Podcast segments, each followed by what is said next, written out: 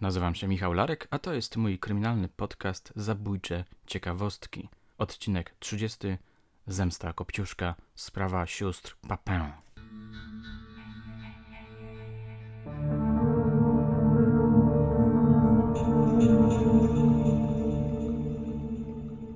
Gdy zapoznałem się z materiałami na temat tej szokującej, szalonej historii kryminalnej, moja wyobraźnia zaczęła gorączkowo pracować. Tak jakby chciała znaleźć jakąś analogię, podobną fabułę, sugestywny symbol. Nic dziwnego. Bardzo wielu ludzi kultury próbowało jakoś zareagować na to, co zrobiły siostry Papin. Zrozumieć, wyjaśnić. Genet, Sartre, Lacan i wielu innych. W pewnym momencie Zamknąłem oczy, mając jednak pod powiekami makabryczne zdjęcie z miejsca zbrodni i ujrzałem nową wersję baśni o Kopciuszku, krwawą wersję. Posłuchajcie. Zbliża się północ.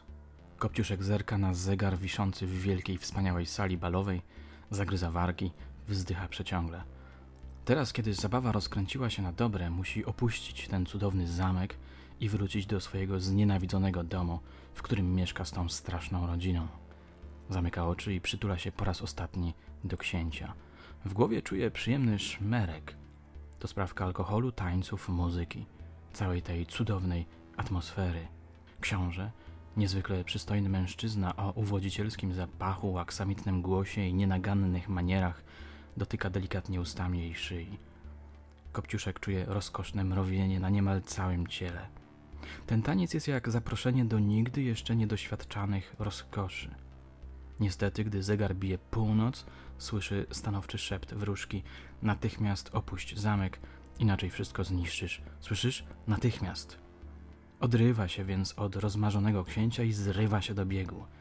Jej ucieczkę toruje bicie kolejnych zegarów rozmieszczonych w zamku. Stara się nie zwracać uwagi na poruszenie, jakie wywołuje jej nerwowy bieg wśród gości. W końcu zbiega ze schodów, wskakuje do karety wyczarowanej przez wróżkę i wraca do domu. Do domu, który wcale nie jest jej domem, prawdziwym domem, raczej siedliskiem sadystów. Jej macocha za każde niedopatrzenie, prawdziwe bądź urojone, znęca się nad nią psychicznie, czerpiąc z tego najwyraźniej wielką przyjemność. Jej przyrodnie siostry coraz agresywniej popychają ją na każdym kroku, ewidentnie polując na okazję do bijatyki. No i ojczym, pijak, chami. Kiedy Kopciuszek przypominał sobie o tym wszystkim podczas powrotu z balu, czuł narastającą złość. Gdy kareta wjechała do ciemnego lasu, ujrzał flashbacki z zeszłej nocy. Nagle otworzył oczy, budząc się gwałtownie ze snu i ze strachem stwierdził, że ktoś stoi i dyszy w komórce, w której spała. Po chwili światło księżyca oświetliło intruza. To był jej ojczym, pijany, nagi, z obłędem w oczach. Gdy spotkali się wzrokiem, uśmiechnął się obleśnie i zaczął iść w jej kierunku, obrzydliwie cmokając ustami. Kareta zatrzymała się tuż przy bramie gospodarstwa. Kopciuszek skulony wszedł do domu pogrążonego w ciemnościach. Wtem usłyszał nieprzyjemny, gruby, bełkotliwy głos. A teraz zabawi się ze mną, dziewczynko. Do izby wszedł gruby mężczyzna o kartoflanej twarzy Miał na sobie tylko poplamioną koszulę nocną. Ojczym. W jednej ręce trzymał świecę, w drugiej butelkę wódki. Oczywiście był pijany. Kopciuszek struchlał. Wszyscy odjechali, zachichotał ojczym. Jesteśmy zupełnie sami. Grzechem byłoby nie wykorzystać tej okazji. Serce Kopciuszka załomotało straszliwie. Na plecach pojawiły się krople potu. To będzie prawdziwy bal. Jego rechot oznajmiał wprost, o czym myśli ojczym. Kopciuszek chciał krzyknąć, ale głos ugrząsł mu w gardle.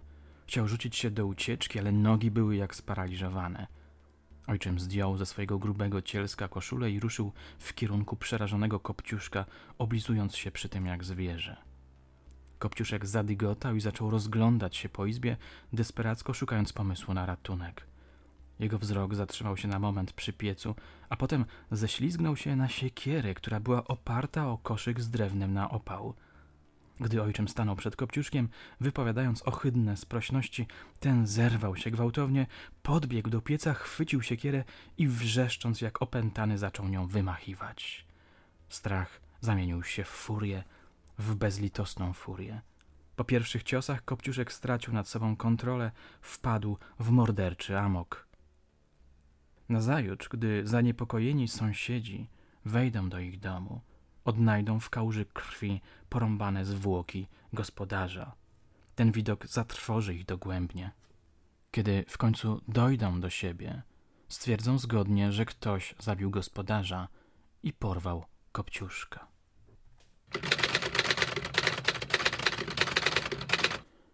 No i znów mnie poniosło. Przepraszam Was bardzo, ale tak właśnie zareagowała moja wyobraźnia na opowieści o tym, co zrobiły 2 lutego 1933 roku siostry Papin. A co zrobiły? Oto w ilustrowanym kurierze codziennym z dnia 5 lutego 1933 roku znalazłem taki oto artykulik. Posłuchajcie. Straszliwa zemsta służących z Paryża donosi. Z Le Mans donoszą o morderstwie dokonanym na żonie i córce pewnego francuskiego adwokata. W nieobecności pana domu dwie służące w okrutny sposób zmasakrowały żonę i córkę gospodarza. Po powrocie adwokat, zastawszy drzwi wejściowe zamknięte, przypuszczał, że żona i córka udały się do krewnych. Nie zastawszy ich nigdzie, powiadomił policję i przemocą otworzono bramę willi. W przedpokoju na ostatnich stopniach schodów znaleziono zwłoki jego żony, której twarz okropnie okaleczona była młotkiem.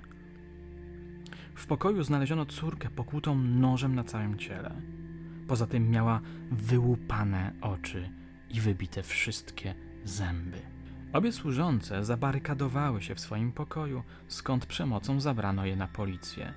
Tam złożyły obszerne zeznanie, opowiadając, że czynu swego dokonały z zemsty, gdyż pani i córka domu znęcały się nad nimi, robiąc im stale niesłuszne wyrzuty. Tyle ilustrowany kurier codzienny z opisów, które znalazłem w sieci, wynika, że był to niespodziewany wybuch agresji ze strony sióstr Papin, Lei i Christine. Uchodziły za spokojne osoby, za dobre pokojówki. Podobno było tak. Pani Lancelon wróciła z córką Genevieve po południu z zakupów. Z miejsca zirytowała się brakiem prądu. Siostry Papin odpowiedziały, że to z powodu awarii żelazka.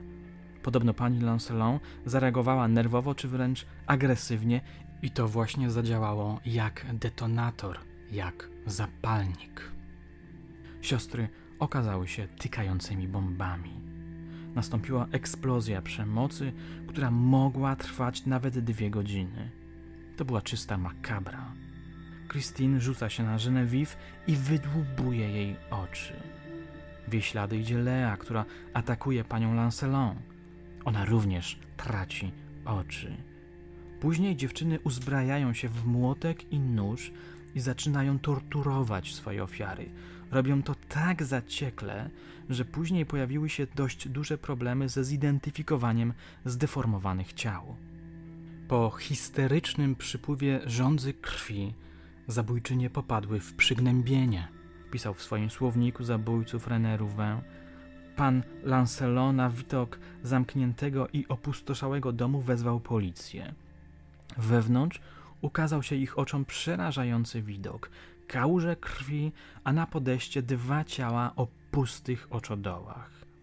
Jedna z wyłupionych gałek ocznych potoczyła się aż na parter, skąd absurdalnym spojrzeniem patrzyła prosto w sufit. Siostry odnaleziono w pokoju. To tyle Ruwen i jak zawsze nieco grafomański w tej swojej kryminalnej poezji. Podobno w momencie odnalezienia były nagie. Niektórzy wyciągnęli z tego wniosek, że siostry były lesbijkami. Na tym przypuszczeniu powstały zresztą głośne opowieści. No cóż, nie dziwię się tego rodzaju domysłom. Ta opowieść o wybuchu kobiecej furii nie może nie pobudzać wyobraźni. Jak słyszeliście wcześniej, ja sam zostałem zarażony jej makabryczną sugestywnością i stworzyłem szkic kryminalnej wersji baśni o Kopciuszku. Wątek związany z wydłubaniem oczu, te kadry przedstawiające gałki oczne, aż proszą się o kamerę jakiegoś reżysera grozy czy wręcz horroru. Tutaj urywam opowieść o zbrodni, która po dziś dzień rezonuje w ludzkiej pamięci i wyobraźni. Wystarczy zerknąć do anglojęzycznego kryminalnego YouTube'a, żeby się o tym przekonać. Na Filmwebie znajdziecie listę filmów inspirowanych życiem sióstr Papin. Przed chwilą znalazłem w sieci nagranie spektaklu stworzonego na podstawie sztuki Żeneta Pokojówki. To też jest artystyczny odprysk tamtej sprawy. Gdy skończę nagrywać niniejszy podcast, obejrzę go sobie. Ciekawostka, prawie w ogóle nie ma polskich materiałów poświęconych mrocznym siostrom. Nie wiem z czego to wynika. Za jakiś czas wrócę do tej sprawy i zaprezentuję Wam dłuższy podcast. Na dzisiaj to wszystko. Dziękuję Wam za uwagę. Do usłyszenia już niebawem.